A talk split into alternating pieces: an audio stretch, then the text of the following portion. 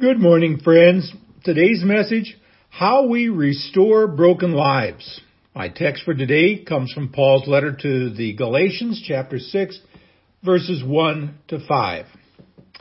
Now, two weeks ago, Pastor Mark shared the story of Restore. Now, he could have titled it, What Are We Planning to Do? This past Sunday, I shared why we do what we do. And today, I want to explore how we do what we do, which is really how do we restore broken lives? Now, let's be honest. Brokenness is a bestseller in our society. The sins of people, all kinds of people, both high-profile celebrities, unfamiliar faces and names, they're all hot items in our sin-saturated society. And let's admit it, we love to watch people fall. I mean, witnessing and then condemning is kind of a passive ho- hobby for many people. Now, this passive observation of destruction doesn't take any skill, no commitment, no investment on our part. We just kind of scan our Facebook feeds or our favorite online news sources and pick up on the latest stories of self-destruction and public humiliation. Now, I need to confess something to you. On the morning that I actually started writing this message, I heard the story of a life kind of swirling down the drain. And I have to admit that if I were not working on this particular section of God's Word that we're studying today, I would have probably thought to myself, well, there's another pervert off the street. Now, I'm not proud to admit this, but that thought is simply evidence of my hard heart. And there is no doubt in my mind that the reason I had other thoughts is because of the scripture I had been studying all week. So instead of seeing this man that I'd never met before as a pervert, I, I thought about his family. I thought a man who knew what he was doing and was wrong. And I thought about the consequences of his actions on his life and the impact on his family. And I wondered if there would be anyone, anyone who would go to him and help gently restore him. Now, my experience with those who have been exposed, those who are suffering under the weight of their sin, is that people kind of run away from them like cockroaches when the light comes on. So how are we to respond to those who fall and find themselves suffering because of their brokenness? Are we to turn our backs and walk away? Are we to kind of wink at their sin and tell them that it's no big deal? What are we to do? Now, these are great questions. They're important questions because sin is pervasive. It strikes at the very life, and its residue is found on the doorposts of every home and every heart. I want you to think back to the words of brokenness from uh, John chapter one, verses eight to ten. If we claim to be without sin, we deceive ourselves, and the truth is not in us. If we confess our sins, he is faithful and just and will forgive us our sins and purify us from all unrighteousness. If we claim we have not sinned, we make him out to be a liar, and his word has no place in our lives. See, this scripture from First John shows us that we're going to be confronted with the sin of our own lives as well as the lives of those that we love and those we've not yet met. When sin raises its ugly head and takes its toll upon the lives of those around us, we are called to head out on a mission. Now, the mission that we are called to is not a seek and destroy mission, but a search and restore mission. Now, there are two ways to do this, and here I want to share a quote from a Franciscan saint who wrote, "There is a clean way to do ministry and the messy way. The clean way is to give money or clothing to organizations that serve the poor. The messy way is dirtying your own hands in personal service to the poor or the broken." Friends, we don't have to spend too much time talking about how our sin nature manifests itself in things like drunkenness and envy and uh, fits of anger and sexual immorality and on and on. We don't have to talk about our sin nature from a theoretical standpoint. We know its effect in our uh, in our own lives. We have felt its consequences, and we've suffered from its bondage and addiction. I want you to think back to the uh, reading today from Galatians six, where Paul gives us instruction on what we are to do when someone is caught in sin. See, it's interesting that Paul gives more instruction to the ones helping those who are caught in sin than he does to the one who actually did the sinning. He says, brothers, if someone is caught in a sin, you who are spiritual should do what? Restore him gently. But watch yourself, or you also may be tempted. So think about that phrase. If someone is caught in a sin, what sin? What kind of sin?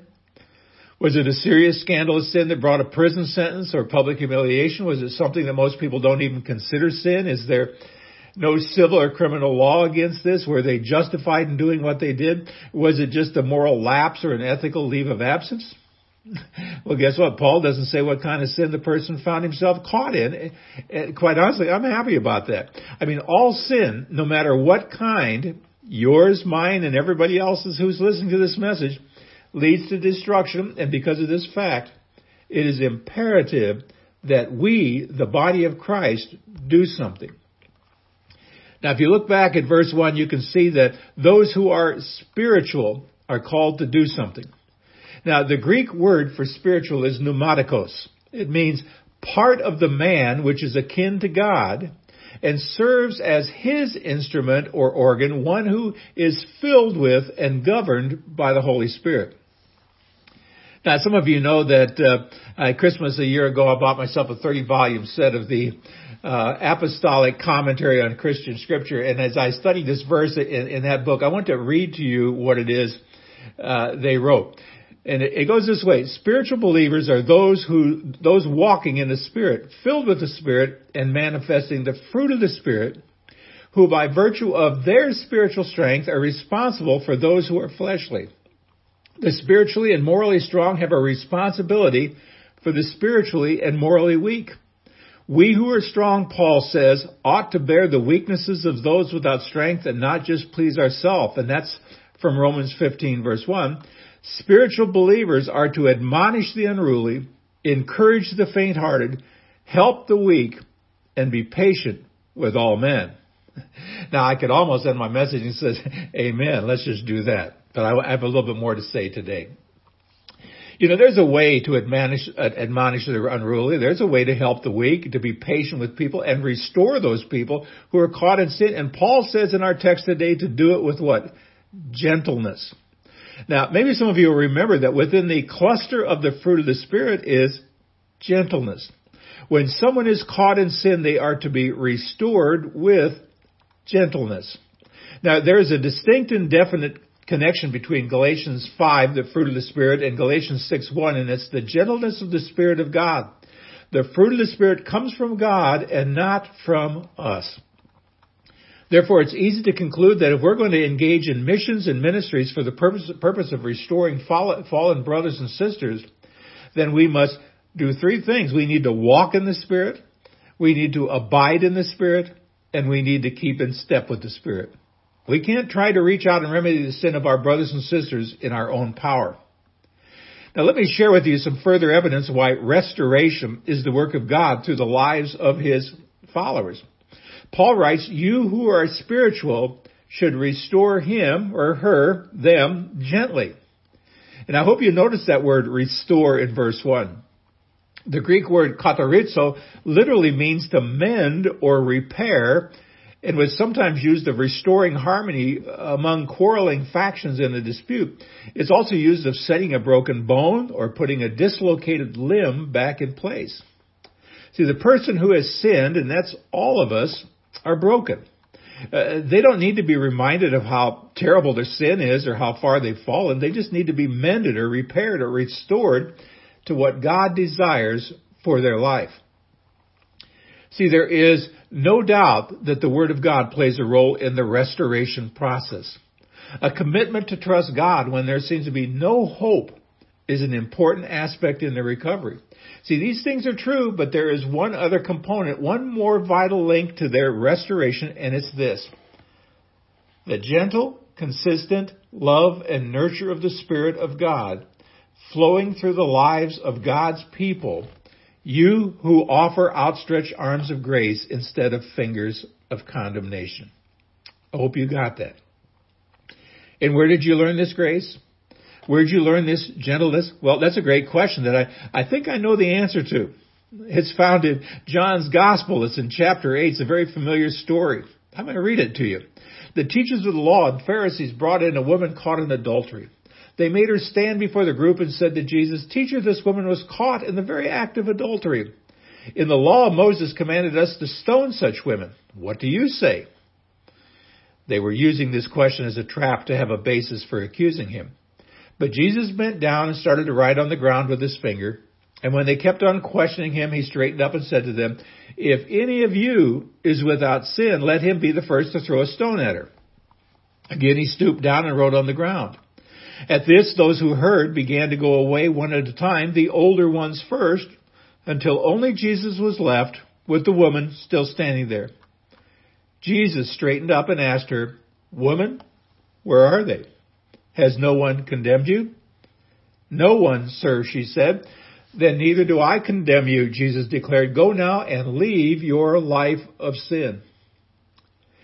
Now, you know, the, the, the religious heat of the day wanted to stone this woman for her sin. She was caught red-handed, guilty as charged, and yet Jesus wanted more for this woman than justice. He wanted her to know the fullness of life that God desired for her. And so what did Jesus do?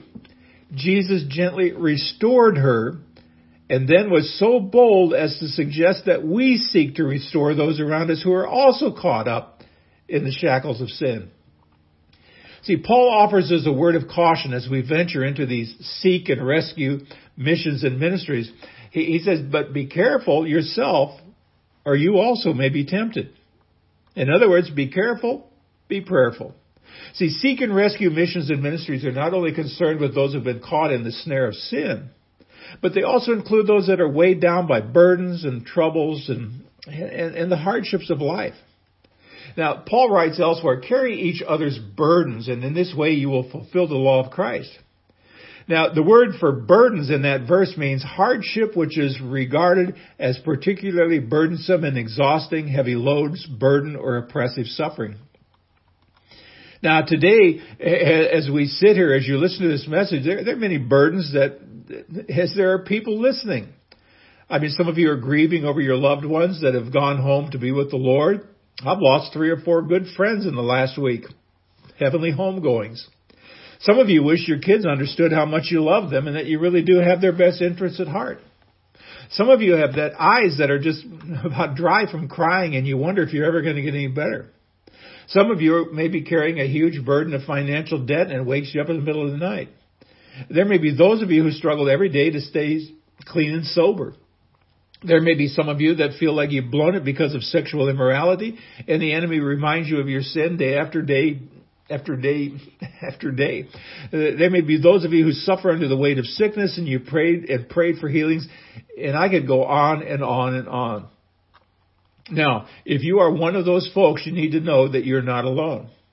God loves you so much that he has readied the forces of heaven and called his troops to attention so that they might come alongside of you and help you carry that burden.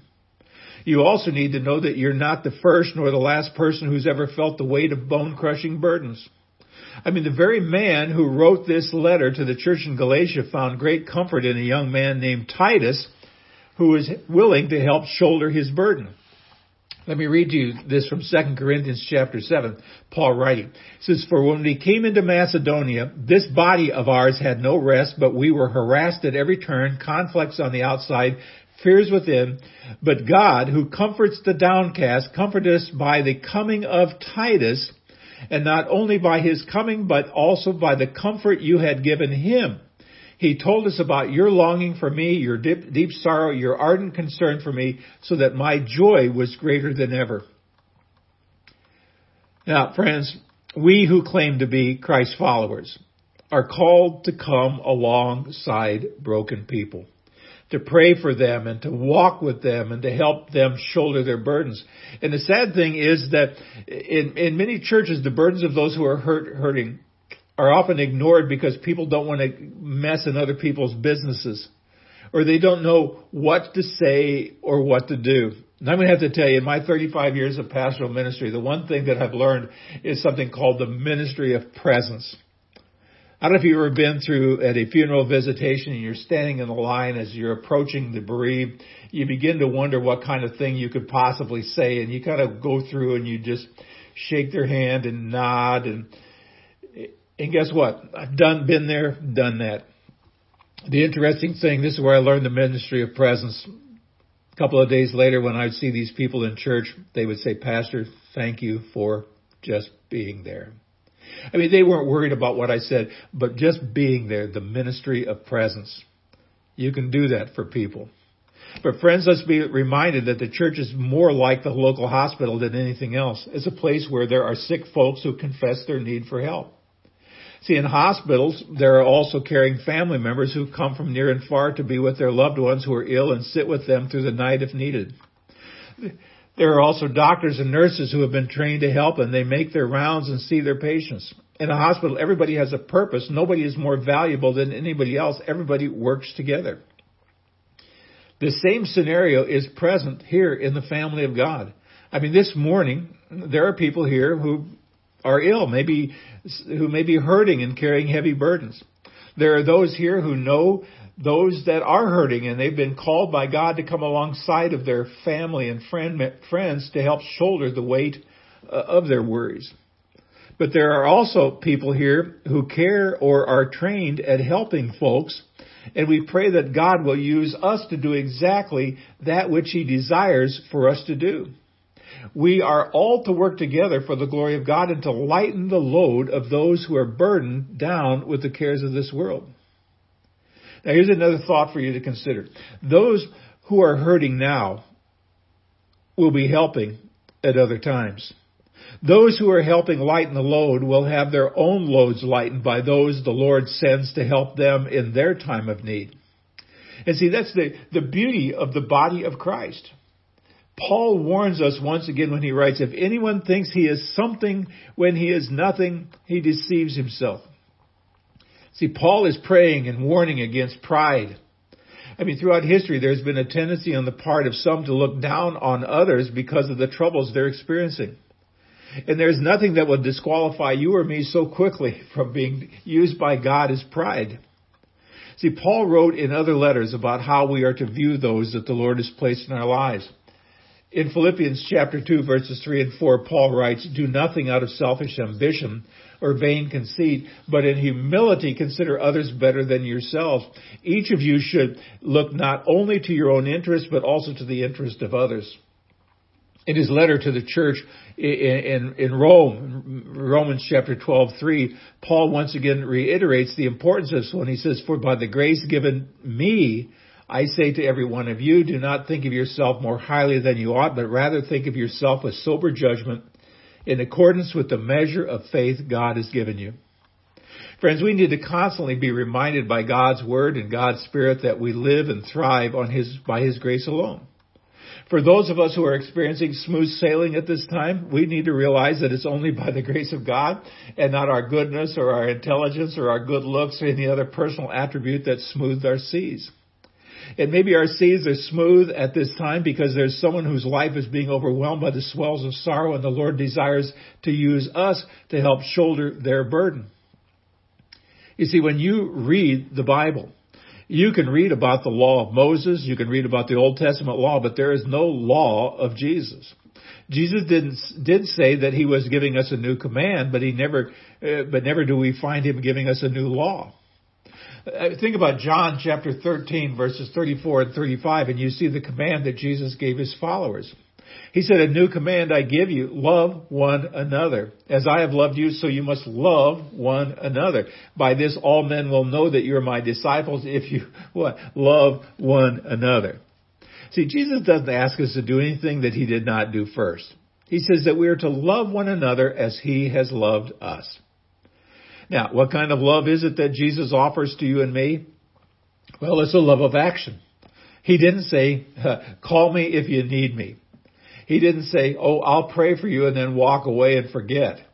He gave His life for us, and He continues to walk with us through this life and through the very presence of the Spirit living in us. In First John three, verse twenty-three, we read about the command again as John writes, and this is His command, to believe in the name of His Son, Jesus Christ, and to love one another as He has commanded us. You see, friends, love is a verb in the life of a follower of Jesus. Jesus acted in the lives of those who are hurting and burdened down, and He asks us to act as well. Now, we can uh, sit here all day and talk about love and all of its technicalities and techniques, but those who are hurting don't need to just hear about love. They need the loving arms of the Father to engulf their sorrow. and they need the loving arms of God's people to lighten their load and to restore their brokenness. Now, if so, I want to give you an opportunity this morning, and I wish I could, uh, to allow a brother or sister in Christ to come alongside you to help lighten your load. I mean, if you're weighed down with troubles, find that Christian friend and ask them to pray for you and to encourage you this day. Until next time, see the vision, live the mission, and feel the passion. God bless. Restore lives.